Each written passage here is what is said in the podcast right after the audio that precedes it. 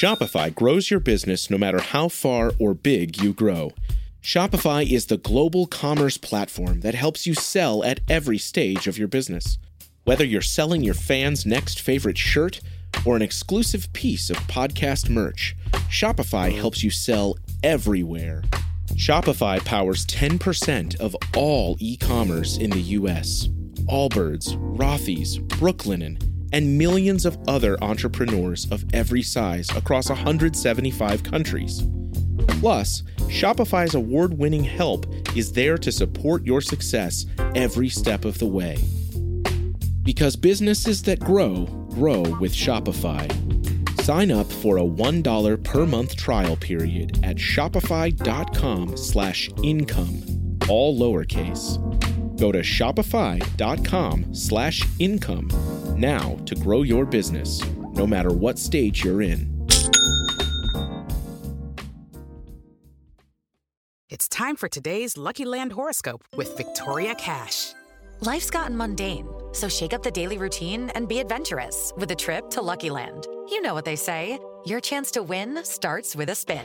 So go to lucky land slots dot com to play over one hundred social casino-style games for free for your chance to redeem some serious prizes. Get lucky today at lucky land slots dot com. Available to players in the U S, excluding Washington and Michigan. No purchase necessary. V G W Group. Void or prohibited by law. eighteen plus. Terms and conditions apply.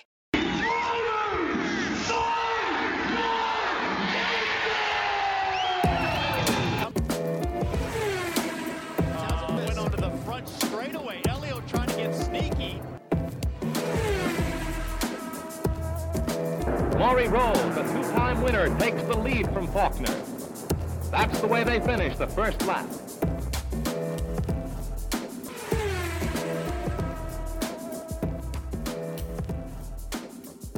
Puts his hand out of the cockpit and says... Welcome to another episode of Pit Lane Parlay. I am your host, Mike Jokum. Matt is... stuck with me as per usual. We had a eventful Mid-Ohio weekend. Thank you to Team Pit Lane member Michael Goodyear for being my co-pilot on both legs of the trip. It's about four hundred eighty miles each way, and it was a lot of fun. Where do you want to start first, Matt? Is he okay? I don't know. Do we? I, okay, Michael, somebody, when you're listening to this, please text me. I need to make sure that you made it through the week. All right, well, as our continuing tradition continues, I'm going to start off with a non-racing thing. So this is uh, one that Mike texted me uh, a couple weeks ago. He sent me this TikTok, which as a millennial, I don't know what a TikTok is. I call them talks to my friend, and uh, she hates okay. it. She thinks it's cringy. Uh, so he sent me this talk. And it was this Minnesota guy who poured. So there's several things wrong with the video. First of all, he introduces himself and says, "Hey guys, I'm here to show you what a Minnesota beer is. You take this here light beer, can be any light beer because they all taste the same," which is step one for bullshit, by the way, because there is no Minnesotan in Minnesota. Obviously, exaggeration. But everybody says in Minnesota that Michelob Golden Light is the best beer because that is our official state beer. And if someone's sitting here trying to sell you the fact that Bud Light is better than McGolden, they're wrong. They're just flat wrong. So that was step one to I already knew this guy was full of shit. But the next one was you take this light beer, you pour it in a glass, and then you take this pickle and plop it in there. And that's a Minnesota beer. Never seen that at a Minnesota restaurant. Never had one sold to me. The only th- the only thing I see people put into beer is olives in Minnesota. I never see any other anything put into a beer in Minnesota. So calling B S on that one. But it got me thinking, Mike. Yeah. And I obviously there's there's one very common answer for you, but I wanted to know if there was others. You're in the Philly area. Yeah. Is there any like hidden? Well, we know of the cheesesteak, or as I say, the Philly cheesesteak, and as most commoners say, the Philly cheesesteak. But you just say the cheesesteak because you're fancy or something. Is there any hidden gem slash unique to Philadelphia foods that people need to know about? Obviously, the cheesesteak would be number one. There's actually there's there's quite a few. Now, some of these aren't necessarily regular. You know, I'm gonna I'm gonna skip that one. Are they good at least? Some are good, some not not so much. Like, so French fries with Old Bay seasoning, which you just discovered like three weeks ago, is actually a pretty kind of like Philly iconic food with a little bit of cheese sauce on the side. They're called crab fries. Obviously, not too creative with the name, but I love them. Shout Let's, out to uh, shout out to Jay, who's probably listening to this in September. Yeah, yeah. So also uh, Philly soft pretzels, which are made very different than your kind of like generic soft pretzel that you get at a convenience store, are really? like yes. I don't know. I don't know how to describe it, but they are. I mean, you can literally buy it for like fifty cents from like a strange man walking in the middle of like a an intersection, and they're just as good. So that would be that, one. That must be an East Coast thing, because Scumbag Jack posts those all the time on his, uh, yeah. his Snapchat. Yeah. Uh. Nope. I don't care about that. Don't care about that. I'm actually looking at a, at a list. You're like cheating. Well, I just want to make sure I I don't miss anything important. No, that's stupid. I, I would say those are kind of the big well, ones. But since since you talked about a talk that was about drinking, now this might be called something different in different cities, but in Philly we call it a citywide when you get a shot and a beer for like three bucks or four bucks. And it's never good beer or good liquor, but it's called a citywide. You can walk into the bar and ask for a citywide and, and, and get what you want right away. So you get like a sixteen-ounce beer and a shot? Yep. Yeah, we went to Chicago and asked for a – my friend asked for a bloody with a beer bump. Do you know what a beer bump is? Sounds very disturbing. No. No, it's just a, a shot of beer. So like you get a Bloody oh, okay. Mary with like a shot of beer, but like they thought we were speaking Mandarin or something. It was kind of crazy. They never heard of that. So, and then just for the record, where is the best cheesesteak in Philly, just in case anybody wanders over there? So my favorite, don't don't go to Pat's or Gino's. Please don't do the tourist trap. Go to a place called Sonny's on third and Market Street, I believe. Sonny Steaks, third Market. You can't beat it. All right. Well, when I get there in thirty years, I will try it out. Let's see. For Minnesota... The there's a couple that kind of float to the top. First of all, we don't call it casserole over here. It's called hot dish. And tater tot Weird. hot dish is a kind of Minnesota staple. Um, I would try that. I don't like hot dishes personally, but uh, I could see if you out there like casserole, it would probably be your thing. I eat everything, so. The main one, though, the kind of really famous Minnesota thing is a, called a Juicy Lucy. It's where you take uh, two burger patties, you know, grill them next to each other, and then on one, as you're getting close to being done, you put cheese on it, and then any sort of other toppings that aren't vegetables, so like bacon or caramelized onions or whatever.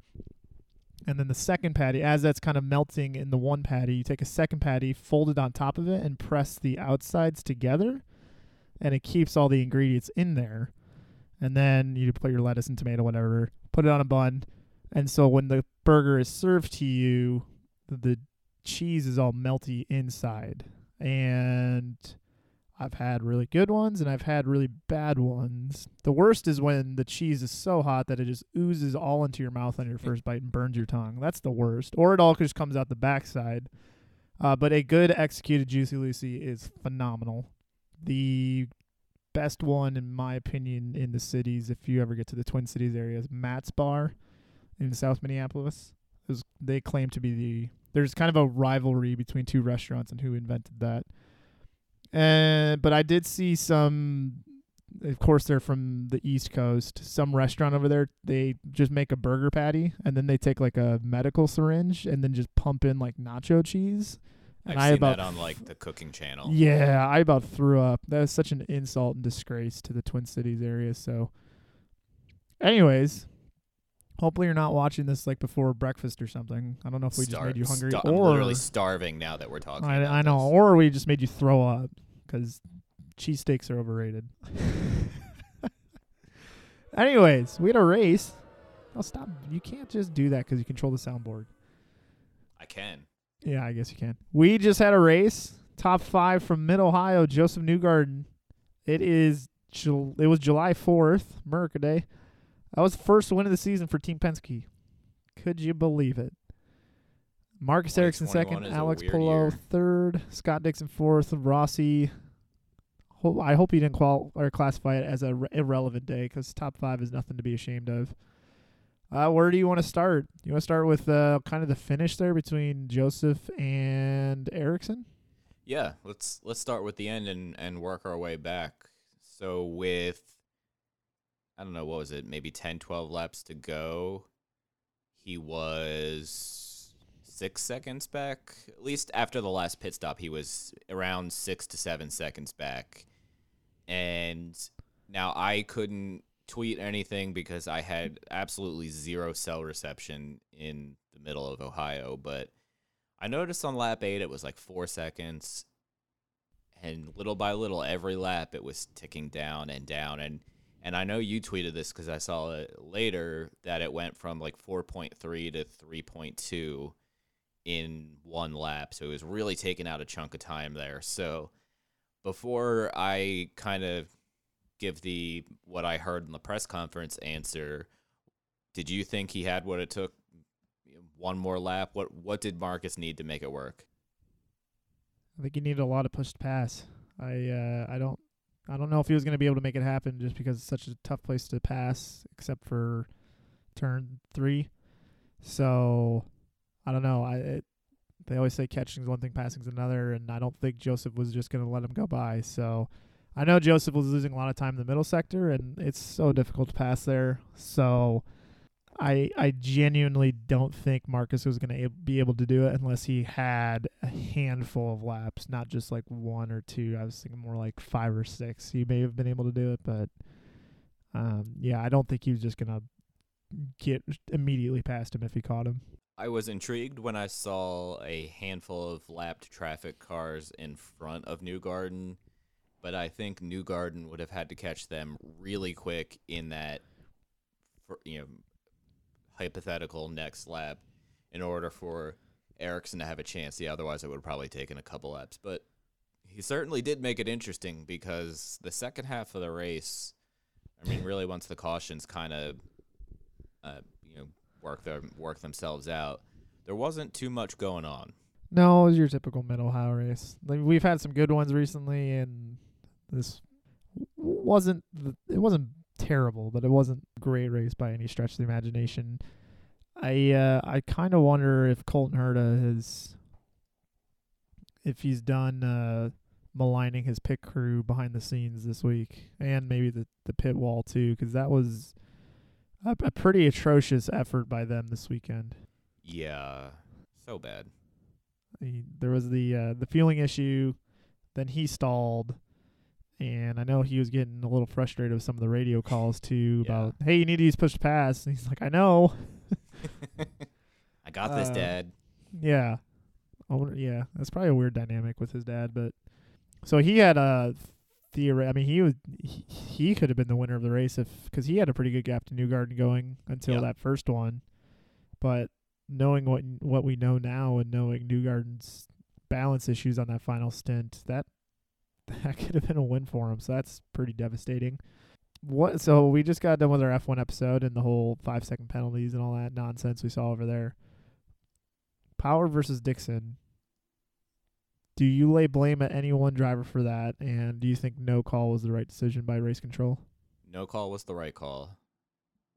I think Power was trying to pass at a spot that was going to be very tough, and he just kind of ran out of real estate and made a little bit of contact with one of Dixon's wheels. I don't remember which one it was, and, and, and got spun around. Yeah. I think his front wheel hit Dixon's rear wheel and spun him around, and it's not a place I would I would think Will Power would force that, especially on lap four or five after the first caution, but I don't think it was worthy of a penalty by anybody. Yeah, I think he was just trying to keep a nose in to keep Dixon offline as they went into the middle sector. I think once they got to the corner where the incident was, with as far, uh, as far ahead as Dixon was, it kind of was one of those, all right, maybe I should try again later, but I, I just think it was kind of a millimetric error. It wasn't a huge overbreak, and uh, to Dixon's credit, he left room, which is foreign to what we saw in Formula One, where, you know, leaving room on corner entry and exit, it's optional apparently. But uh, he left him room, and it just kind of a racing deal. So, yeah, I was glad there was no harsh penalties given out yeah. or anything, because that would have been pretty unfair. And then Ed Jones collected.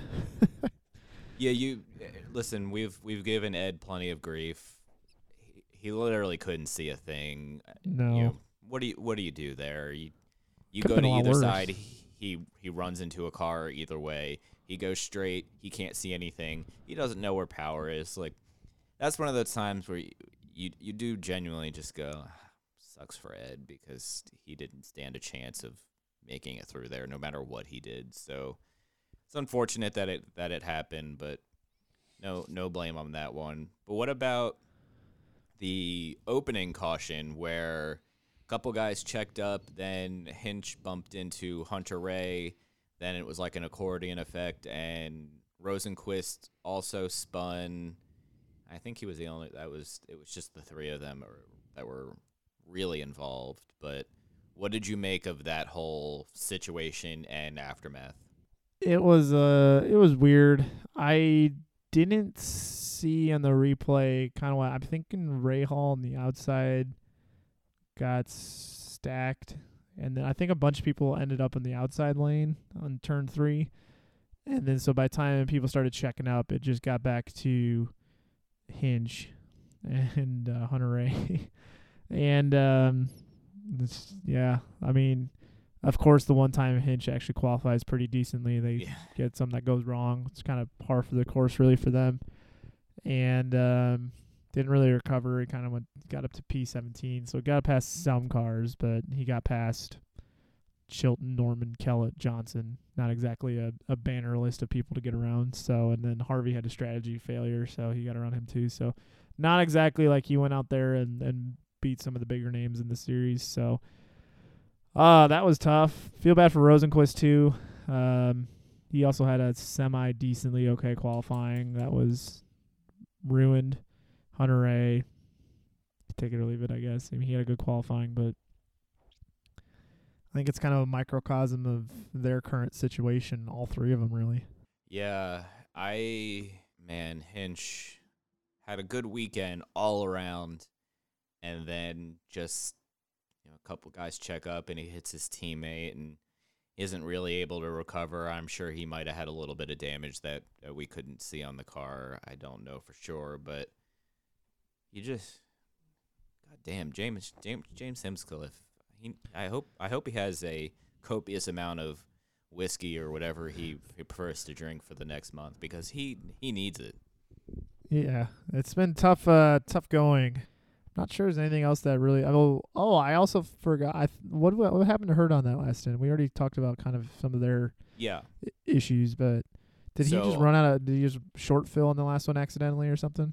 Yeah, they ran out of gas. They were hoping. I guess his car radio said put it in, in map eight, which I'm I'm guessing is, you know, ultra fuel save mode, but then about a quarter of a lap later it went, listen, you bud, you have to pit, we're not gonna make it. And there was still some confusion. Uh, angsty Herta was angsty on the radio, but you know, they pit for a quick splash with uh, I think two laps to go, and unfortunately he dropped from, I don't know, seventh or eighth ish to, where did he finish here? thirteenth. Just making a bad day even worse. All right. Should we do some uh, driver of the day here? Who was your uh, driver of the day? Let's go with Alex Palou. Adds to his championship lead a little bit. Started seventh, finished third. So, you know, didn't make it to the Fast Six. Was obviously just outside of it, but wasn't, you know, top five car all weekend. And strategy-wise, just timed that la- the last pit stop right and jumped from fifth to third, and, and came home ten seconds ahead of his, his teammate Scott Dixon, and, and yeah, I mean, he had a ha- had a hell of a race to come home with a podium and come away with a nearly a forty point advantage in the championship with now six races left and uh and a month off that I'm sure he'll be much less stressed than than some of the other drivers out there. I am going to say Marcus Ericsson. I thought that was, I mean, Good qualifying one. Third, finishing second, almost catching Joseph at the end, was really the only person in Joseph's zip code that whole week or the whole race, other than Herta at the beginning. I uh yeah, I have really nothing negative to say about him. I think he's turned his season around. He's fifth in points. Ganassi's got three in the top five. That's pretty crazy. Uh, so, yeah, good for him. I think he uh, he's probably looking at the rest of the schedule here and salivating because he's one of the top drivers on road courses so far this season as far as points. And we got five road courses left out of six. So I think he's positioned well for actually a really good championship finish, which is hopefully going to make for some positive momentum for him going forward. All right, who disappointed you? Hmm. Will Power. I mean, started fourth, was looking mighty racy, and just got too aggressive trying to make a move when he didn't need to. I, don't, I, I think. Don't, just leave it at that. Oh, you picked him as your bad pick, so there you go. Yeah.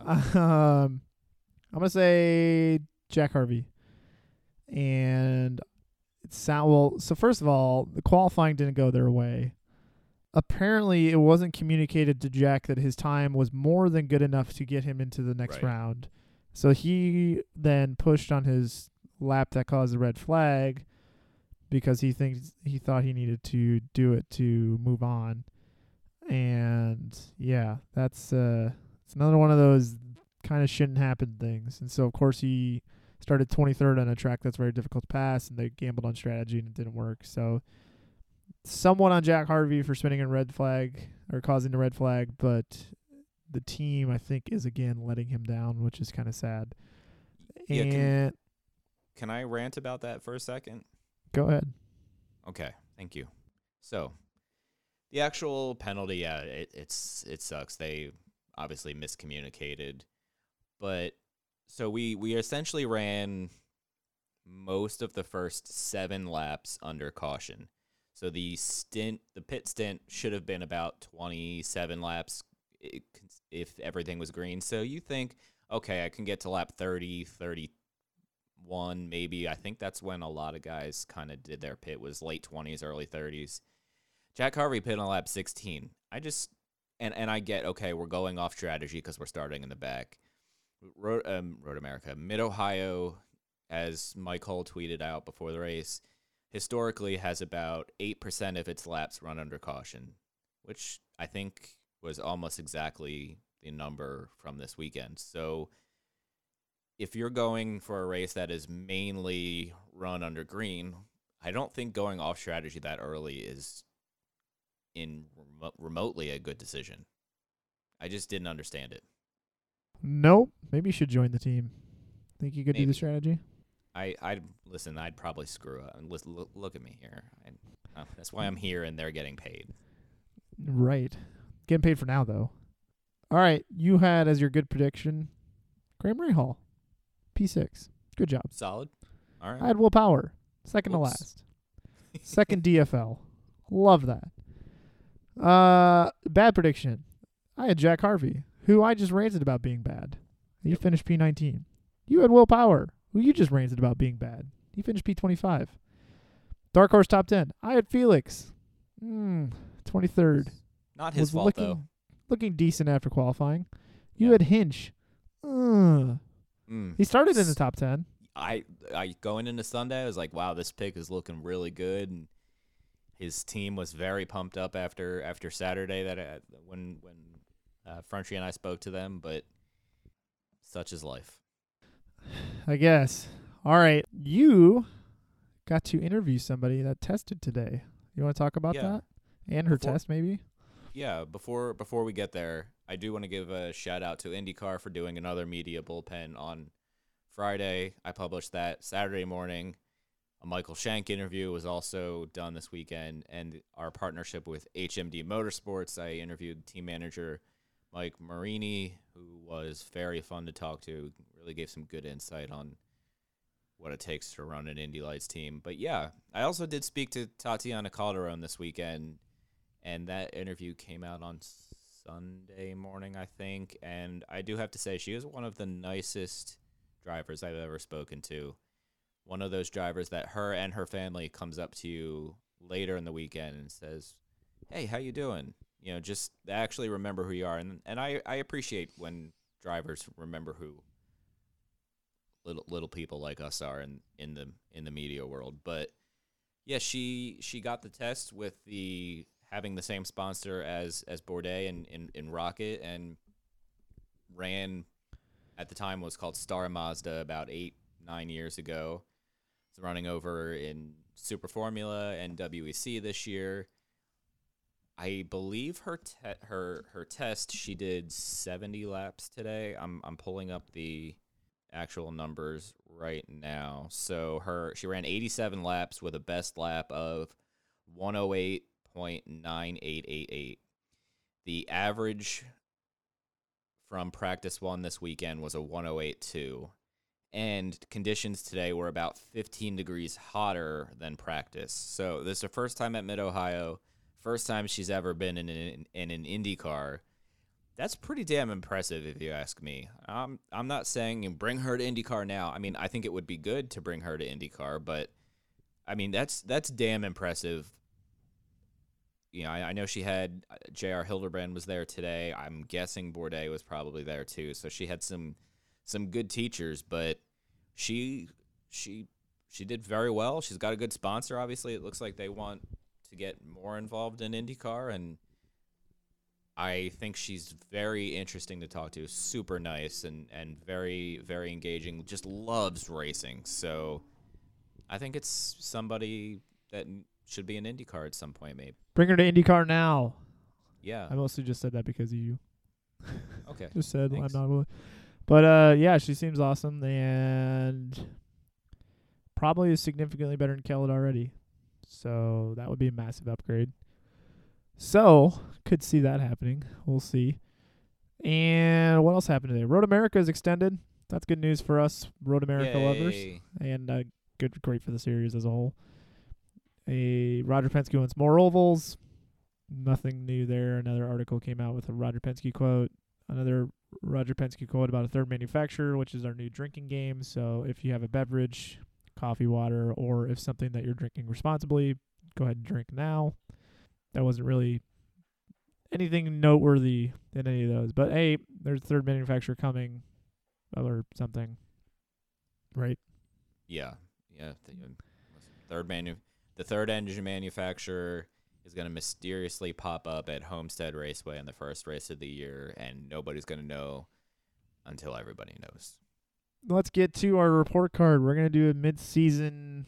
Well, even though we're past mid-season, but we're in a good little break area break. here. Yeah, we're in a good summer break as the Olympics happen. IndyCar is in Nashville the first week of August, so we got quite some time to kill here. So we're going to do a report card. We're going to do kind of both a team and a driver uh, report card. And how that's going to work is we're going to start with the alphabetical first, A J Foyt Racing. First off, we're going to break down their drivers, and then we're going to give the team a grade based off that. So let's start with alphabetically first, Dalton Kellett. What grade are you giving him on his season so far? F. He literally hasn't done anything. Okay. I also gave him an F. I liked your very calm rationale. Uh, yeah, there is not a single positive thing I can say other than that he hasn't crashed a lot. So he's bringing the car home in one piece, but yeah, not great. What are you giving uh, Sebastian Bourdais, though? And so just uh, for the people at home, if you don't hear one of your favorite drivers being mentioned, we are sticking with drivers who have started uh, at least three races so far. So like Elio and Montoya and some of them will not be mentioned just because we don't have enough sample to go off of quite yet. So what are you giving Uh, Sebastian on his day so far, or sorry, his season so far? I'll go with like a C. I think he's had some solid races, some not so solid races. Obviously, Texas was, was really out of his control. Needs to get a little bit more out of that car, but I don't think he's had a bad year per se. So a, a C. I am going with a B minus. I think he's shown some good okay. pace in, in qualifying at certain areas. and I think he's outperforming the car just a little bit. So still waiting for kind of that one result to hang the hat on, but I think given where that team has been, some of his qualifying efforts this year have been borderline heroic. So with that being said, what would you give A J Foyt as a whole? I would go with a C minus. I think that is pretty much buoyed by the fact that Bourdais has done relatively well. Hey guys, it is Ryan. I'm not sure if you know this about me, but I'm a bit of a fun fanatic when I can. I like to work, but I like fun too. It's a thing. And now the truth is out there. I can tell you about my favorite place to have fun. Chumba Casino. They have hundreds of social casino style games to choose from with new games released each week. You can play for free anytime, anywhere. And each day brings a new chance to collect daily bonuses. So join me in the fun. Sign up now at chumba casino dot com. No purchase necessary. V G W Group. Void where prohibited by law. See terms and conditions. eighteen plus. I'm Bruce Martin, host of Pit Pass Indy. Each week, I go behind the scenes of the N T T IndyCar Series and introduce our listeners to the biggest stars of IndyCar, which features the Indianapolis five hundred as its cornerstone event. The men and women that compete in IndyCar may be the bravest athletes in all of sport, as danger lurks around every corner. They are able to look danger in the eye without flinching. That is why the N T T IndyCar Series features the best racing on the planet. Join me every week as we talk to the stars of IndyCar, including the legends of the Indianapolis five hundred on Pit Pass Indy from Evergreen Podcast.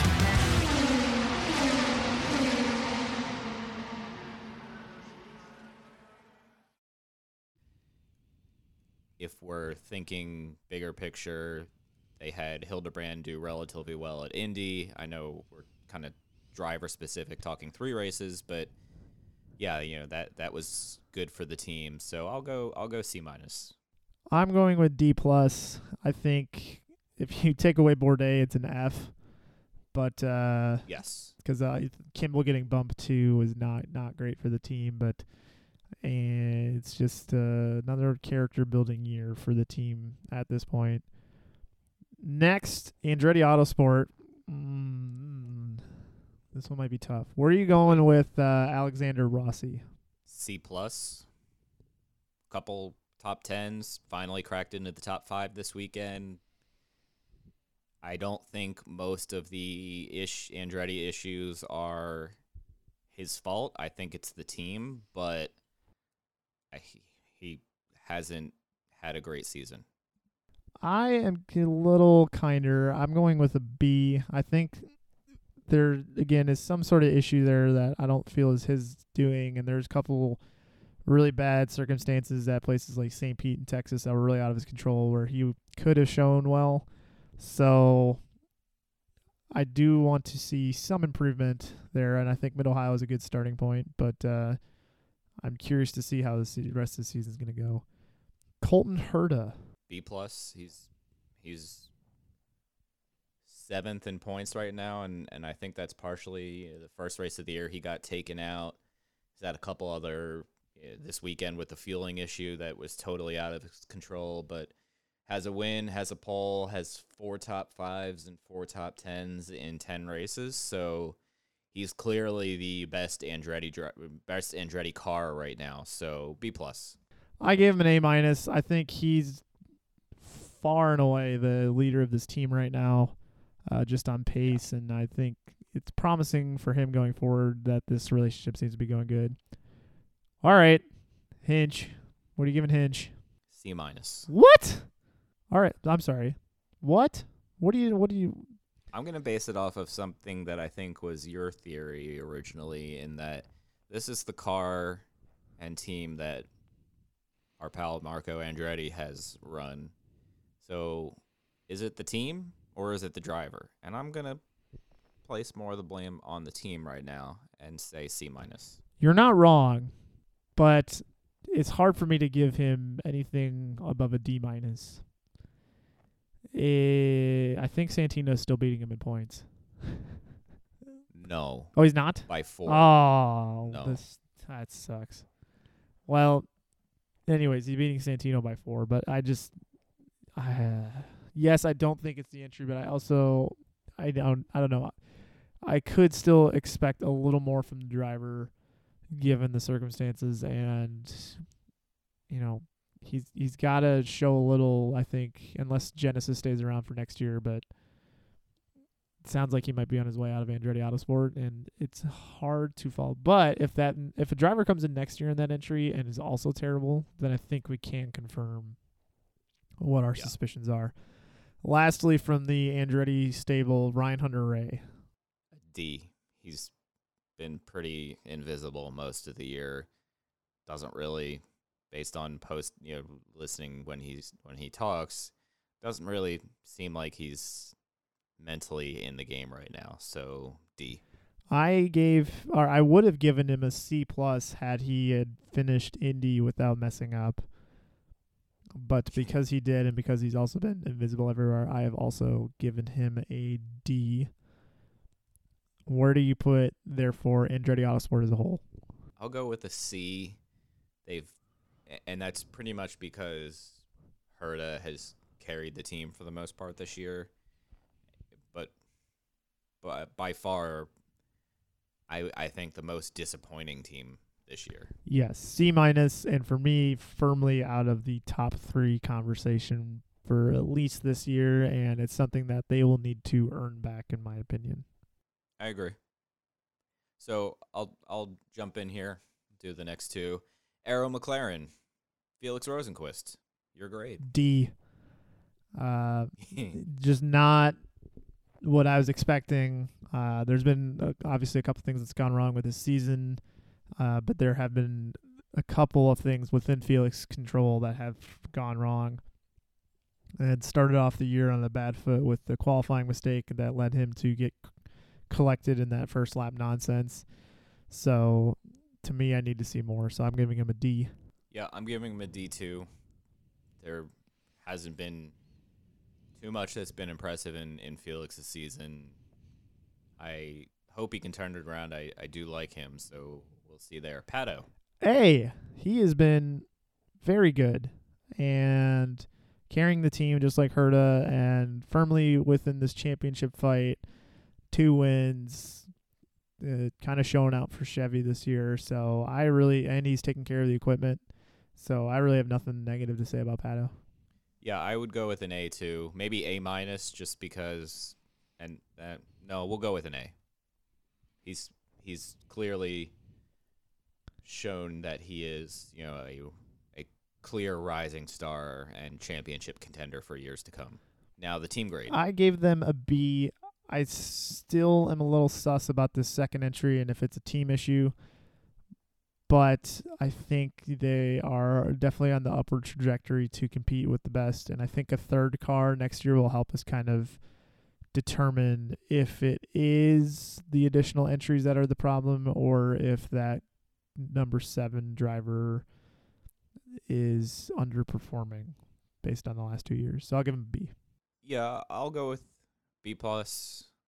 Only uh, some of the strategy issues that plagued them last year and, and held Pato from getting his first win last year have seemingly been resolved. Not perfect by any means. And obviously the seven car still needs a lot of work. So yeah, I think we're we're pretty even there. Okay. My pick for the worst team of the year in the preseason, Carlin, Max Chilton. I'm giving him a D. I think if it wasn't for Road America, it'd be an F. But um, it's still one of those I really just kind of want to walk up to their hauler and then just ask somebody what's going on. And Trevor Carlin came out and said that they're still intent intent on being a IndyCar team for years to come. So that's positive. So it makes me like them a little more. It's just uh, not – it's kind of another – meh season from them and nothing other than Road America to really build on.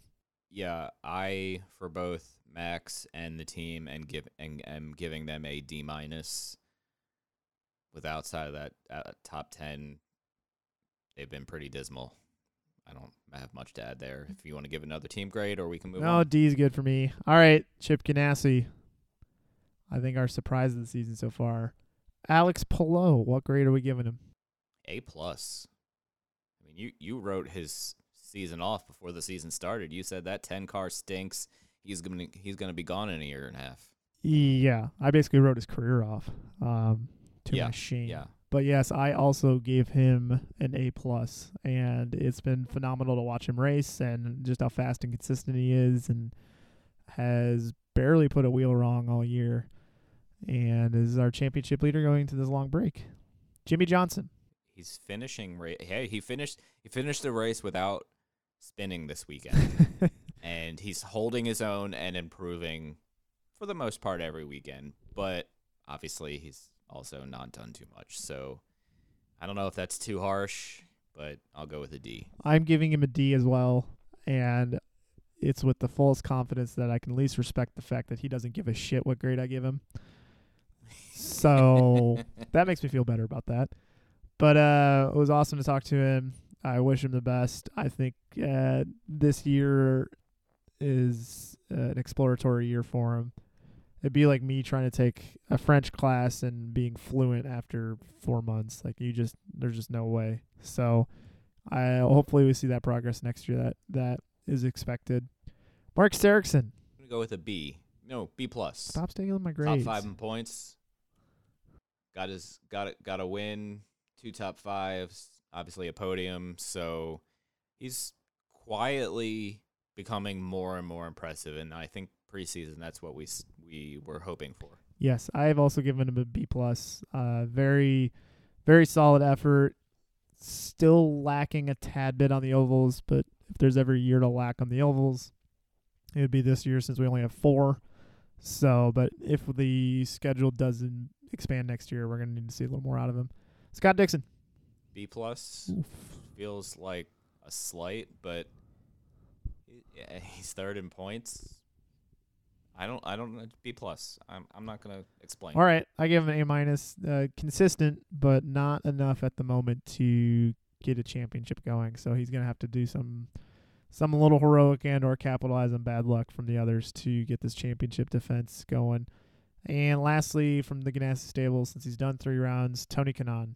C, pretty quiet and not great, but didn't wreck. I also gave him a C. Sample size is small. Wonder if he'll be back next year yeah. with the team. But I, if I had to guess right now, I'd say no, just with uh, Johnson maybe wanting to go full-time. But we shall see. So that leaves to, what did you give Ganassi overall? A. They're clearly the top team right now in IndyCar. I also gave them an A, and they are my top team in IndyCar as well. Dale Coyne. Ed Jones. D minus. Damn. Mister Invisible. I gave him a C minus. I, I only gave him a C minus just because there are several facets of that team that are clearly not helping him. And there are cases like Mid-Ohio where that's just completely out of his control. Uh, but the races where he does have a chance to succeed, he does not. So C minus, needs to improve. Romain Grosjean. A minus. He has completely surpassed, I think, all of our expectations, and we knew he was a better driver than what he was able to show in a Haas F one car for the last couple of years, but he's surprising everybody. He's loving IndyCar. He's great to talk to. All around, I have enjoyed Roman in IndyCar. I also give him an A-minus. He's a breath of fresh air, and I hope he goes full-time next season, wherever that may be. And then lastly, Pietro Fittipaldi on his three oval starts. D, pretty unimpressive. I gave him a C minus. I hope he gets the chance to race more to prove himself a little bit better. He did qualify really well for Indy, but was invisible there. And Texas won, brought the car home. Texas two was involved in the melee. So, uh, where do you give Dale Coyne racing with Vassar Sullivan racing with Rick Ware racing so far this year? I'll I'll go C. I think outside of Grosjean, they've been not so good, but they aren't the worst team on the grid. There you go. I also gave him a C. It's kind of concerning me how close we are on these grades. Yeah, it's not fun. I mean, it is fun. I'm I'm glad my thoughts aren't completely insane. All right, we've got Ed Carpenter Racing. Let's start with Connor Daly. Oh, this hurts. It's hard not to give him somewhere in the D range. So I went with D plus just because other than leading at the five hundred, there's not been a whole lot that's gone. I would imagine the way that he's wanted it to go so far this year. And he's being thoroughly outperformed by Renas at just about every track. So D plus. Yeah, I'm going D minus. Explanation-wise, pretty much the same. He's had nothing go his way outside of leading the laps at Indy this year. So, yeah, that's that's all I got on that one. All right. Nope, oh, sorry, go ahead. Ed Carpenter. I gave him a C. Not great, not terrible. Kind of just another Ed year of nothing notorious happening. Yeah, the oval specialist Ed Carpenter finished eleventh in Texas Race two. Finished fifth in Indy, which was good. seventeenth in Texas Race One. I'll, I'll, yeah, I'll go with C minus. Indy saves him. Texas was pretty invisible, and Gateway. He had a good result a couple years ago at, or was it last year? I can't, rem- can't remember. Two years ago, I don't know. It doesn't matter. C minus for Ed, and Renas V K. I am going to go with a B plus. I think he's kind of carried that team this year, won the race, obviously, which is super awesome. And, uh, yeah, he's been a uh, breath of fresh air, too, and I hope he has good things coming in towards his future. I'll go with a B. He's he's definitely carrying the team. Without without the without him, their, their team grade would be significantly lower. So speaking of that, team grade for Ed Carpenter. I'll go C plus. Uh, could be better, but it could be worse. But I did peg them as my worst team coming into the season, so they are outperforming that at least. Yeah, I'll go with a C. I, V K's been pretty good for the most part. Otherwise, pretty not interesting. Okay. My last team I'll go through here. Oh, this is another easy one. Why do I always get the team with one guy? One guy. Uh, Jack Harvey, Meyer-Shank Racing. So just do both both of your grades at once. Meyer Meyer-Shank giving a C plus. Jack Harvey, I'm giving a B minus. I hope that makes sense in people's heads, just because I feel like Jack hasn't been set up to succeed at a couple rounds. Uh, I think yeah. he's shown pace, but they still need to get everything in order for the whole operation to succeed. I'm gonna go with a B for Jack. Same reason, a C for the team, because I think they've let him down more often than not. Obviously, we are not talking about Elio in this case, since he has only done two, one round, two rounds, one round. So, yeah, obviously that would be a different story. Rahal Letterman, Graham Rahal, what are you giving him? C plus, ninth in points, does have seven top tens in, in ten races, but doesn't have a win yet, doesn't have a pole, hasn't particularly qualified great most weekends, so C plus. I uh, I think this is our biggest disagreement so far. I went with A-, just because he's been so consistently fast at every track, and I think the one thing keeping him down in P nine in the points was that crash at Indy. That was not his fault. I mean, that's a sixty-ish point swing one way or the other that could have bounced him up. So uh, I think he's had a, a pretty, gar- pretty darn good year. Uh, Santino Ferrucci. I'll go with a B plus. I did not get paid to say that, but he's got four top ten finishes in ten races. So kind of like no matter what you think of him, he's he's done pretty pretty good. You know, he he could clean up the qualifying a little bit, and he's he's wrecked a few tubs, yeah, but four top tens in, in ten in, in ten races in four ra- races is is very impressive for a part-time driver. Uh, I gave him a B. I think yes, he's done very well, and I think he's you know submitting his resume for getting that seat next year. So last on the Rahal stable is Takuma Sato. C minus. He hasn't qualified well at all this year. I don't think he's qualified. Maybe once in the Fast twelve, twice. He does, he does have a handful of top ten finishes, so you know, he has raced well, but I think if he qualified half decent half the time, he could be you know, top six in the standings. I gave him a C plus. I think could be better, could be worse, but to me is being outshone by Ferrucci, which is not great for him or his, I don't know how the contract negotiations are going, but so what would you give Rahal then as a whole? B plus. I think they've, yeah, they, they need to shore up some qualifying concerns as, as I've said a couple times now, but I think overall they've, they've done pretty well this year despite not winning a race. Same's B plus. Last but not least, Team Penske. Joseph Newgarden got off to an F start at Barber, but how's he done since then in the whole season? I'll go with an A minus. He really theoretically could have won three races in a row with issues not of his own doing, and is still fourth in the championship. A win, three poles, three poles in a row, five top five finishes, seven top tens, and ten races. So, yeah. I said A minus. I think he has had a couple of results just, de- just robbed from him, but has kind of rebounded and put himself squarely in this championship fight. So that's promising. Scott McLaughlin. C. I think he's had moments where he's looked really good, moments where he's looked like a rookie, and I think we'll average them out to a C. I agree with the C assessment. It could be better, could be worse, but um, it's kind of one of those where we need to see. Sorry, my dog is saying hi in the background there. Hi, Indigo. Did you pick up the squeakiest toy you could find? Is it a Scott McLaughlin thing, you think, or what? I say his name and the dog goes ballistic. I... What is that about? Yeah. Gotta love when that happens. I'll, yeah, I, I think Scott has the talent to do well. I asked Rick Mears, and he still fully believes in Scott. So I feel like if you have the attention of, if you have the respect of Rick Mears, you're probably a pretty good race car driver. My dad disagrees with me. My dad thinks McLaughlin stinks, but that's he's an old. So what can you do? You expect? Think Rick Mears has any respect for us? I hope so. I mean, he he does say hi to me. Well, there you go. That's a win. All right, Simon Pagenaud.